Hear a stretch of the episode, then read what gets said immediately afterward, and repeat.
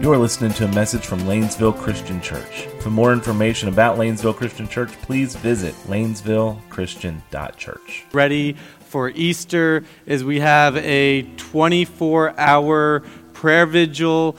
Uh, so we believe that as a congregation we should be praying without ceasing, and we believe as a congregation that that we can put together a team that over the Easter weekend, the biggest weekend for Christians, uh, we could all be praying together. So if you uh, have time that weekend, it's going to start like Friday afternoon and then end 24 hours after that. So Saturday afternoon, mathematically.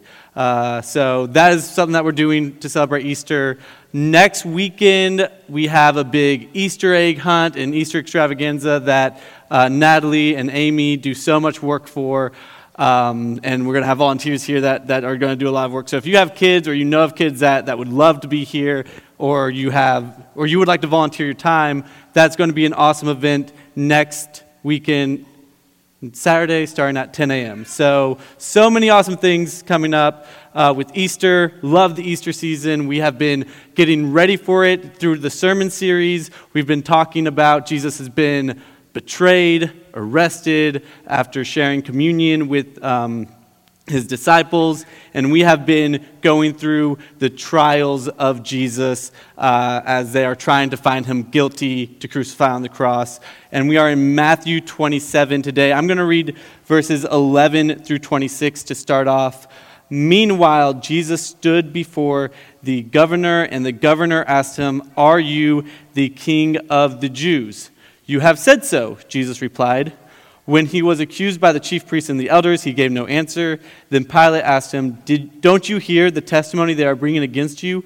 But Jesus made no reply, not even to a single charge, to the great amazement of the governor. Now, it was the governor's custom at the festival to release a prisoner chosen by the crowd. At that time, they had a well known prisoner whose name was Jesus Barabbas. Jesus Barabbas. So when the crowd had gathered, Pilate asked them, Which one do you want me to release to you? Jesus Barabbas or Jesus who is called the Messiah? For he knew it was out of self interest that they had handed Jesus over to him. When Pilate was sitting on the judge's seat, his wife sent him this message Don't have anything to do with that innocent man, for I have suffered a great deal today in a dream because of him. But the chief priests and the elders persuaded the crowd to ask for Barabbas and to have Jesus executed. Which of the two do you want me to release to you? asked the governor. Barabbas, they answered. What shall I do with Jesus, who is called the Messiah? Pilate asked. Crucify him, they all answered.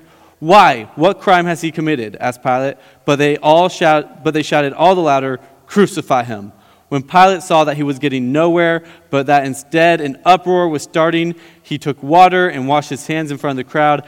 I am innocent of this man's blood, he said. It is your responsibility. All the people answered, His blood is on us and on our children. Then he re- released Barabbas to them, but he had Jesus flogged and handed him over to be crucified. So we see here a murderer gets away with this. Uh, as I was studying, this reminded me of a, a very famous, uh, a very famous court case in American history. Being the young gun that I am, uh, is ancient history to me, but some of you all might remember the O.J. Simpson case. Um, on top of this being such a long time ago, um, I find this extraordinarily fascinating. For those of you who need the reminder or don't know about it, the people of the state of California v. Orenthal James Simpson, or O.J. Simpson, was a criminal trial in L.A. County Superior Court starting in 1994. I was not born yet in which O.J. Simpson, a former National Football League player, broadcaster, and actor, was tried and acquitted for the murder of his ex wife, Nicole Brown Simpson, and her friend, Ronald Goldman. The pair were stabbed to death outside of Brown's condominium in the Brentwood neighborhood of LA on the night of June 12, 1994. The trial spanned 11 months from, 19, uh, from November 9, 1994 to October 3, 1995. Once again, not been born yet. Three years later. Um, Recently, miniseries and documentaries and podcasts and books have all come out with more and more details about this case. And the, on top of it all being very entertaining and interesting, it's amazing how obviously guilty OJ is. Like, as a country, we've all agreed he was acquitted. The jury was like not guilty. And as a country, we've all kind of come to the conclusion that wasn't right. Um, OJ was so obviously guilty that during the trial, comedian Norm MacDonald made jokes about him every opportunity he could on SNL, to, to the point where Norm probably got fired for it, actually. Uh, one of my favorite jokes being OJ's pal Al Cowlings now has a 1 900 number. For $2.99 a minute, Cowlings will tell callers that OJ was innocent, and for $3.99 a minute, he will try to do it without laughing. Upon the not guilty verdict handed down from the jury, Norm opened his segment with the iconic, Well, it is finally official. Murder is legal in the state of California. Murder is wrong, it's evil, we hate it. As a society, we, civilized societies have come to the conclusion we can't have people going around killing each other. It's bad, the loss of an innocent life is always bad. Uh, so, this is something that, that we've agreed on. Murder, wrong, evil, terrible. And yet, we have people like OJ, people like Barabbas, who were able to avoid the punishment that was due them. Let's talk about Barabbas, a person we know very little about. As I was studying for this, everything and anything I found outside of Scripture about Barabbas was basically speculation.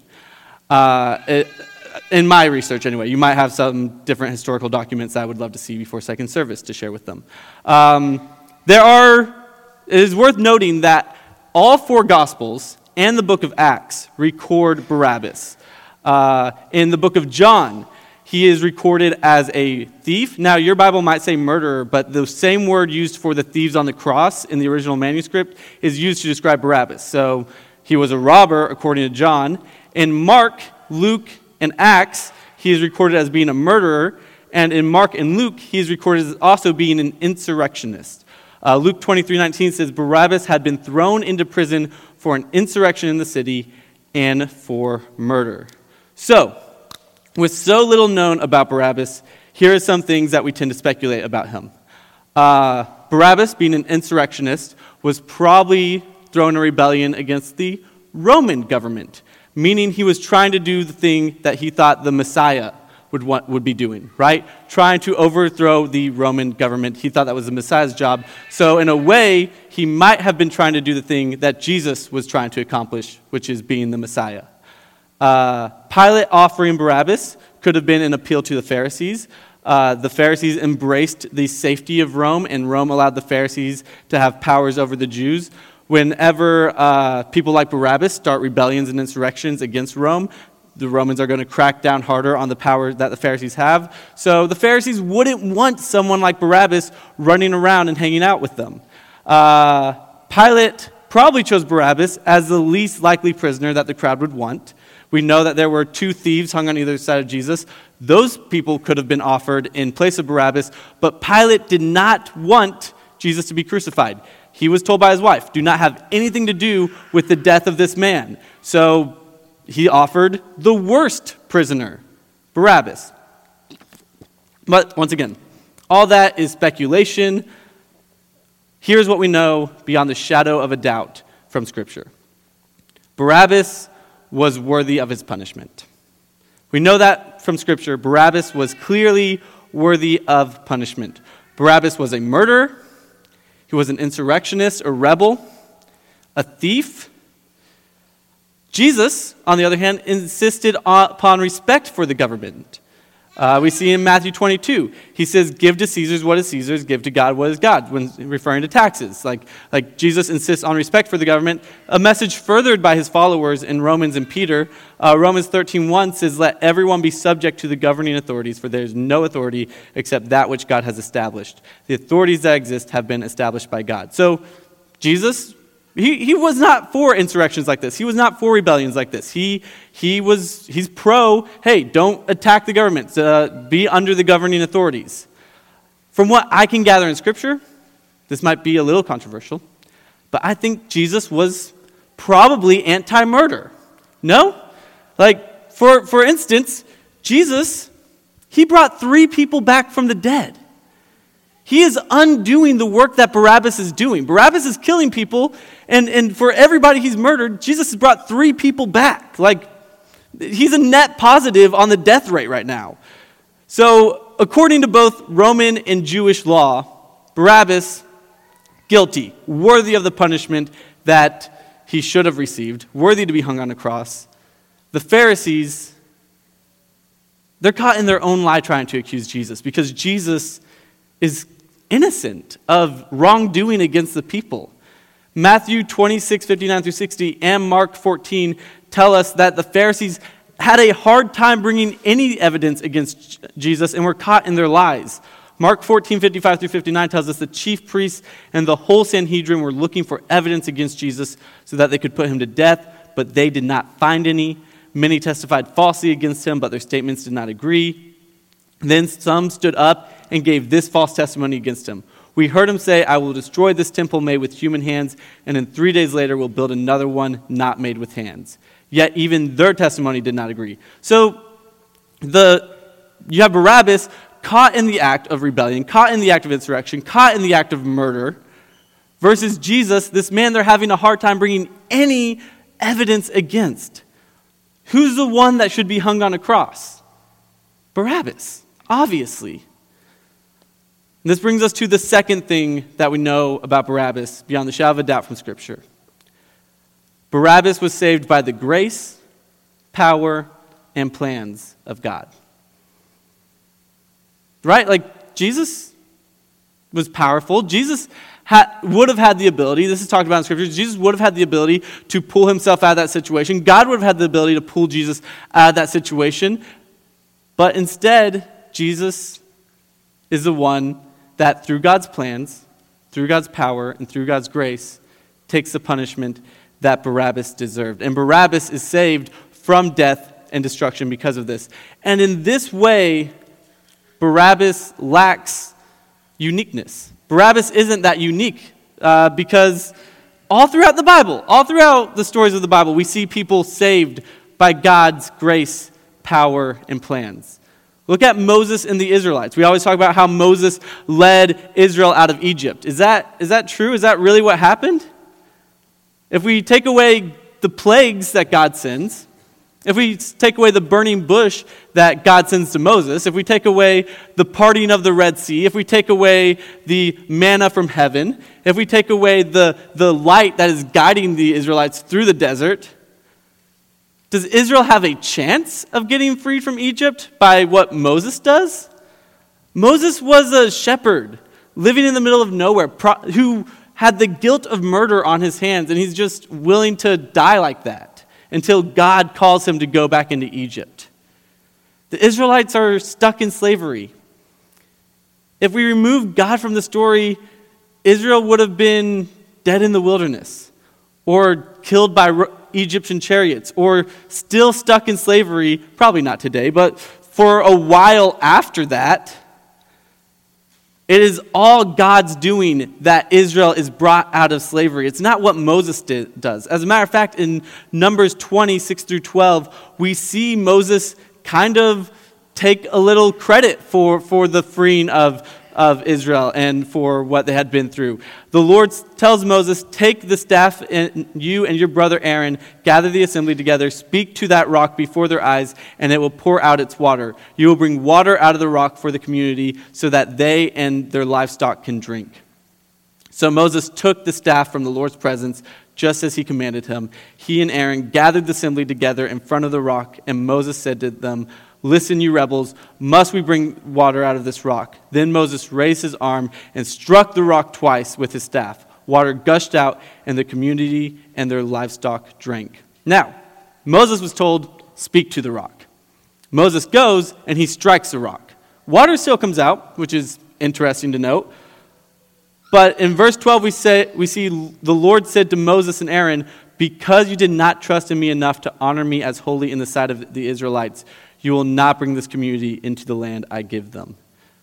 God is telling Moses, Moses, you're not the one that was freeing Israel. You're not the one that was guiding Israel. I'm the one that was doing all of that. Why are you trying to take credit from me? Why are you trying to take my spot as the leader of Israel? God is the one who is doing all of this work. What about the story of David versus Goliath? The classic story of, of David, the little guy, taking down the giant. Well, it's important to note that the hero of the story, David, was a young boy who wasn't even picked to be in the battle initially. And his job is to face off against this giant, the champion of the Philistines, this massive warrior covered in armor with sword and spear. It's a literal miracle that David can be a warlord like this with a slingshot. If you read the story of David versus Goliath and you're like, man, young children can beat soldiers when they have a slingshot, you got the wrong message from the story. The message of the story isn't that David can defeat Goliath, it's what can God do through David. Even David notes this in 1 Samuel 17 when he's talking to Goliath. He says, You come against me with sword and spear and javelin, but I come against you in the name of the Lord Almighty, the God of the armies of Israel, whom you have defied. All those gathered here will know that it is not by sword or spear that the Lord saves, for the battle is the Lord's, and he will give all of you into our hands. David notes before the victory is even his that God is going to do this. Not David, not the young boy with the slingshot, but the big God who has the power to overcome the enemy. We can learn from the scriptures that the heroes of our faith aren't the ones who overcame, but are those who recognize the one who will overcome the enemy. One more, one more. Joseph. Uh, Joseph, who who uh, interprets dreams, right? He interprets Pharaoh's dreams, and uh, Egypt is able to avoid famine because he interprets dreams. Well, in Genesis 41, whenever Pharaoh calls Joseph up to interpret his dreams, what does Joseph say? It is not in me. God will give Pharaoh a favorable answer. Joseph is saying, I'm not actually the one that interprets dreams. God is telling me what is going to happen. God is the one giving me the message. In verse 25, the dream of Pharaoh are, the dreams of Pharaoh are one. God has revealed to Pharaoh what he is about to do. Joseph says, "I'm not the one doing this." And this famine that comes uh, during the dreams, so what happens is uh, Pharaoh gets a dream, seven years of lots of food are going to come, seven years of famine, right? And that's the, that's the interpretation of the dream. And Joseph goes, hey, during the seven years of lots of food, we're going to store up all that food, and during the seven years of famine, we're going to survive. If Joseph doesn't interpret that dream, not only does Egypt get wiped out, but that food is important for Israel to eat as well. So God's people, Israel and Egypt, would have fallen to, due to the famine. The famine would have defeated everyone in that region if it wasn't for God interpreting Joseph's dreams. If we remove God from this story, everyone dies from famine. And Joseph rots in a prison. So, we see Barabbas, who isn't a hero of the faith, is not a righteous man. Moses and, and David and Joseph and Abraham and, and Noah, these are, these are our heroes of the faith because they trusted God, because they listened to God, not because of the awesome things that they did but because of the awesome things that God did through them. We see Barabbas follows a long lineage of people in the Bible that benefited from the grace, power, and plans of God. A lineage that starts with Abraham, that starts before Abraham, and has fallen upon you and I. When we remove God from these stories, we see failure, defeat, destruction, have you tried to remove God from your story? Have you removed God from your marriage, your work, your relationship with your children or grandchildren? Have you removed God from your schooling, from your sports, from your victories, from your defeats? Uh, have we as a church, have we removed God from, from any of our ministries, making it more about those who minister than, than, the, than the ministry themselves, than the scriptures themselves, than, than the people that we're ministering to? Then have we made it more about us than God? Do we ever remove God from our worship? The most dangerous thing we can do is try to step into the place of God and make it about us and make it about what we've done. Make it about the awesome things that we're doing. when we take credit for our lives, for our abilities, for those who come to church through our ministries, we're telling God, this is my story now. 1 Corinthians 10:31 tells us whether you eat or drink whatever you do do it all for the glory of God. Is your life a reflection of that? Are, is everything that we're doing for the glory of God? No matter what we're doing, is it about what God is doing in us? We have the same abilities to save ourselves that Joseph had to save Egypt, that Moses had to save the Israelites, that David had to save himself from the Philistine, that Barabbas had to save himself from the cross. We don't. And while some of us might feel discouraged by this, thinking, what, we're, we're pointless, we don't matter, what this should actually do is make us feel empowered. I can let God take over and see what He is going to do in my life. Uh, Ray Comfort, if any of you guys have heard the name or don't know the name, uh, he does the uh, Way of the Masters uh, evangelism ministry. Um, he he really pushes, hey, just go out to anywhere and everywhere and tell people about God. And he has like a, a kind of a formula on how to do it that's really effective. Uh, but he talks, one of my favorite things I ever heard him say was about the Ethiopian eunuch in Acts 8 26 through 40. Uh, in this story, Philip, a, a God fearing man, uh, he's told by an angel, go and meet this convoy on its way, leaving Jerusalem, going back to Ethiopia. And on his way there, uh, there is a eunuch, an Ethiopian eunuch, who is reading from the scroll of Isaiah about the prophecies of Jesus. And Philip goes and he, he uses this scroll to convert the Ethiopian eunuch. And the Ethiopian goes, Hey, there's some water here. Let, us get baptized. Let's, let's do it. I want to be baptized right now. And then it says in verse uh, 40 or verse 39 when they came out of the water, the Spirit of the Lord carried Philip away. I don't know if that means he got teleported, if, if he literally got picked up and put somewhere else, or if the Spirit of the Lord was just like, hey, Philip, go somewhere else now. Um, it carried Philip away, and the eunuch saw him no more and went on his way rejoicing. But Philip found himself at somewhere else, uh, Azotus, whatever. Uh, anyway, so this whole point is we might read this story and think, oh no, poor new Christian, poor Ethiopian eunuch. How is he going to grow in his faith now that the person that was ministering him has left him? Where's the discipleship? Uh, how, how is he going to study further? How is he supposed to, to tell other people about God? All he has been equipped with is the scripture and the Holy Spirit.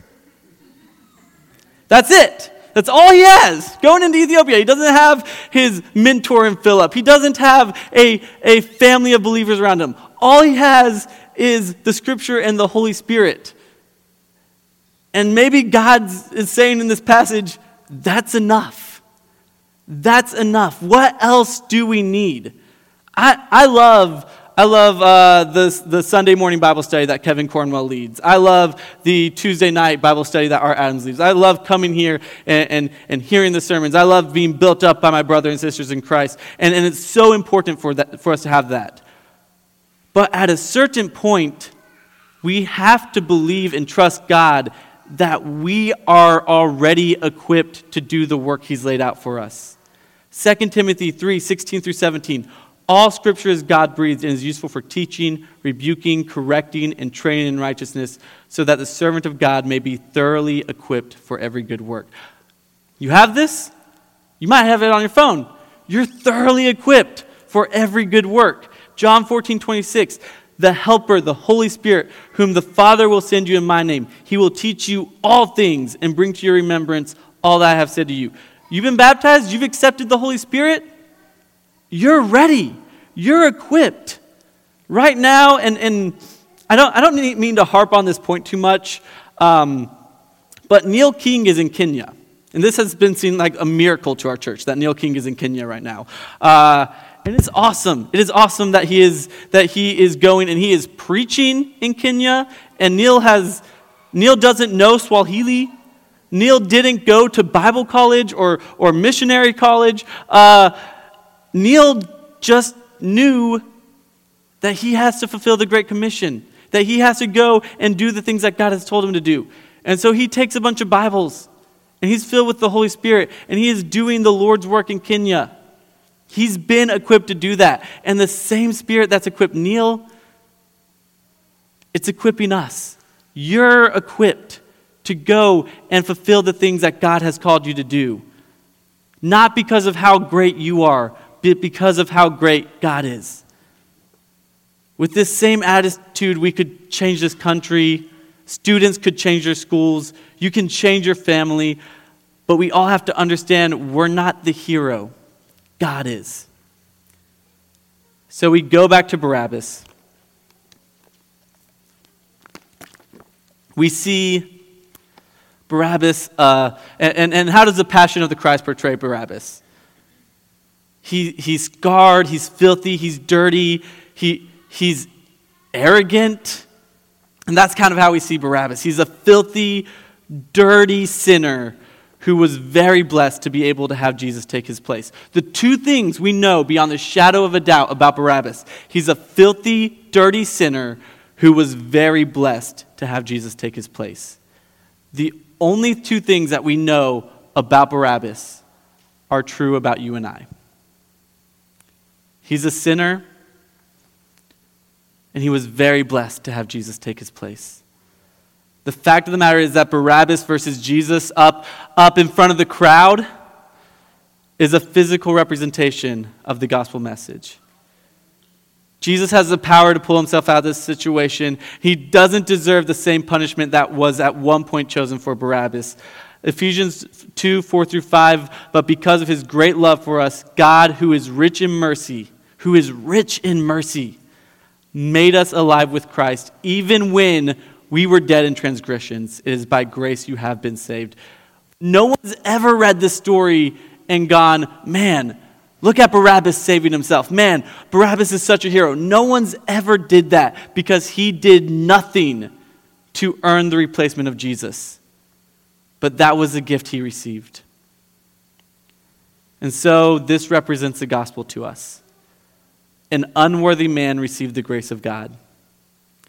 Romans 5, 7 through 8. Very rarely will anyone die for a righteous person, though for a good person someone might possibly dare to die.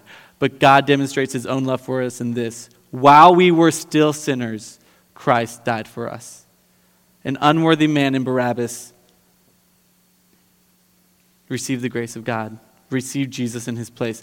And an unworthy man up here has received that as well. And you have received that as well. The second thing, and this is always a thing that stands out to me as someone who struggles with the sin of my shame all the time, is when Jesus was up there standing next to Barabbas and, and the crowd called for Barabbas, Jesus knew the type of person he would be dying for. Jesus saw who he was dying for a thief a murderer, a rebel, and he knew who he would be dying for. You know, I don't like telling the story because I'm like the bad guy in it. I'm, I'm, the, I'm the idiot in the story. Um, but my brother, Atticus, uh, he, he's part of this ministry who pushes this, thing called prayer walking, which is really awesome. You go to a neighborhood and you might go in front of houses and pray for them. Or if you are bold, you might knock on the door and go, Hey, how can I pray for you? So this is an easy way to meet your neighbors. This is an easy way to minister to people because you're hearing their needs. Uh, you might even be able to help out with those physically. You might be the answer to the prayer. And if you can't answer those prayers, then you can still pray for them or even with them. And, you know, you deal with a lot of rejection during this, and I'm not someone who likes rejection, so this is difficult for me to do sometimes. But I remember coming home, and my wife, Loria, who loves signing up for things, uh, she goes, Hey, Atticus asked uh, where we could go prayer walking next, and I volunteered our neighborhood. Uh, and this was when we lived in downtown New Albany it's not it wasn't a pretty neighborhood. Like uh, it, it, was a pretty scary neighborhood. The house that we had used to be a drug house. Like this is the type of place neighborhood that we're talking about. And lori was like yeah a bunch of people are going to come here and we're going to go out and meet all of our neighbors and, and, pray for them. And i'm like this sounds terrifying but whatever. Uh, and so we go and we meet so many of our neighbors. It it was a great experience and it's it's getting late. That this is the moral of the story. It was getting late, and uh, you know, it, there comes a time when you're like, man, as a Christian, if you knock on a door, now you're being a bad representative of Christ because people do not want you to interrupt their nights. Um, it was getting late, and, and we're up to our last house on our street, and we go, hey, we're going to knock on this door. We're going to, to talk to them, and then we're going to call it a night. Um, it was my turn to knock on the door. And so I go, I knock on the door, and an older gentleman opens the door. Uh, he had lived a life, I could tell. And I, you know, I do the spiel. I'm like, hey, I'm your neighbor. Uh, I just want to ask you how, how we can pray for you, all this stuff. And, and he goes, oh man, you know, that, that Jesus stuff, and uh, it's too late for me. And, and I go, I'm the idiot in the story. I go, you know, like, like it was late. It was late. And I'm, I'm like, yeah, you know, it is late. You know, sorry if, uh, if we ruined your night or whatever. And, and I let him close the door. I turn around, and my, and my wife and, and whoever else was there, their faces had just dropped because they're like, Simon, he was telling you it was too late for him and God. I'm like, oh. like, like as a minister, you would think I would have gotten that, but I was like, I was just ready to get out of that situation. I was very disappointed in myself. I didn't turn around. We didn't, we didn't knock on the door again and be like, it wasn't too late for him. And, and it's sad that people believe that. Uh, and I hope that is not a message that they've received from me or, or from this church or from any church I hope it's, it's something that they misunderstood, that someone might think it's too late for them to accept Christ, that the life that, they're lived, that they've lived, Christ couldn't forgive, that Christ doesn't want them back. Among my greatest hopes is that when I get to heaven, I'm shocked by who I see there. That's what I hope. I, I hope I'm shocked by what, who I see there. I know not everyone hopes that, and this might be weird, but I want to get to heaven and see Barabbas. I want to get to heaven and I want to see OJ. I want to see him in heaven. Like, I want to see people that I'm like, wow, that's awesome. You accepted the grace of God. You accepted what God wanted to do for you. I want that when I get to heaven. It's, as a Christian, it's not my job to decide the limits of God's grace. It's not my job to decide who has received God's grace. It is my job to declare the gospel message and hope that every single sinner inside and out of this room are drawn to baptism and relationship and, re- and repentance with Christ through it. As a Christian, it is our job to repeat the message of Acts 2:38. Repent and be baptized every one of you in the name of Jesus Christ for the forgiveness of your sins, and you will receive the gift of the Holy Spirit. As a Christian, that's my job. I don't decide who gets to hear it. I just need to say it and hope that people will respond to it and hope that people will accept Christ and follow him. And finally, Barabbas did nothing to deserve Jesus' death in his place. I want to I wanna call the worship team up here. We're going to we're to do one more song. But we have to understand we're not the heroes of the story. Barabbas wasn't the hero of his story, he was a sinner and Jesus died in his place because of the love and grace of Christ. And I don't deserve it. I don't, I don't think you all deserved it. I believe from the scriptures that we've all sinned, we've all fallen short of the glory of God. And Ephesians 2 8 through 9 tells us, It is by grace you have been saved through faith. This is not from yourselves, it is the gift of God, not by works, so that no one can boast. I can't boast about God saving me because of what I did. I can only talk about God saving me and boast about who God is because of his love and his grace for me. I don't know what Barabbas' reaction to Jesus' sacrifice in his place was, but I know what Jesus would have wanted it to be. He would have wanted Barabbas to feel the overwhelming love and grace of that moment. And when Barabbas hears about the movement following Christ, Jesus would have wanted Barabbas to join the church and tell others about the awesome things that Christ had done for him. The same thing that Jesus would have desired for Barabbas, he desires for you and I. 2 Peter 3 9. The Lord is not slow in keeping his promise, as some understand slowness. Instead, he is patient with you, not wanting ever, anyone to perish, but everyone to come to repentance. He's died for us, He took our place. He loves us, and He's calling us to follow Him. The question is, how do we respond? Do we leave like Barabbas might have, going back to our sinful ways, thinking that we can do better than God? Or do we respond and go, I'm going to perish if I don't change what I'm doing? I'm going to be destroyed. I'm going to I'm going to be in ruin and I need God to take over my life and I need to trust in him. I hope you all respond to this message today. And if you've already responded, I hope that you are ready and able to share it with others. Let's pray. Father God, thank you for this day and everyone that is gathered here today. Lord, thank you for this church family. And Lord, thank you for Jesus, his love for us, his grace to us, his forgiveness toward us, Lord. Lord, I just pray that everyone in this room has either accepted that grace and love or is ready to and is willing to and is about to, Lord. Lord, we just pray that we live lives that, like 1 Corinthians tells us to do, that glorify you in all things. That we realize we're not the heroes of the story, but that you're the hero of our story. Lord, help us to share this message with everyone that we can, to leave here knowing you better and walking closer with you. We love you, God. It's in your name we pray. Amen. Let's worship.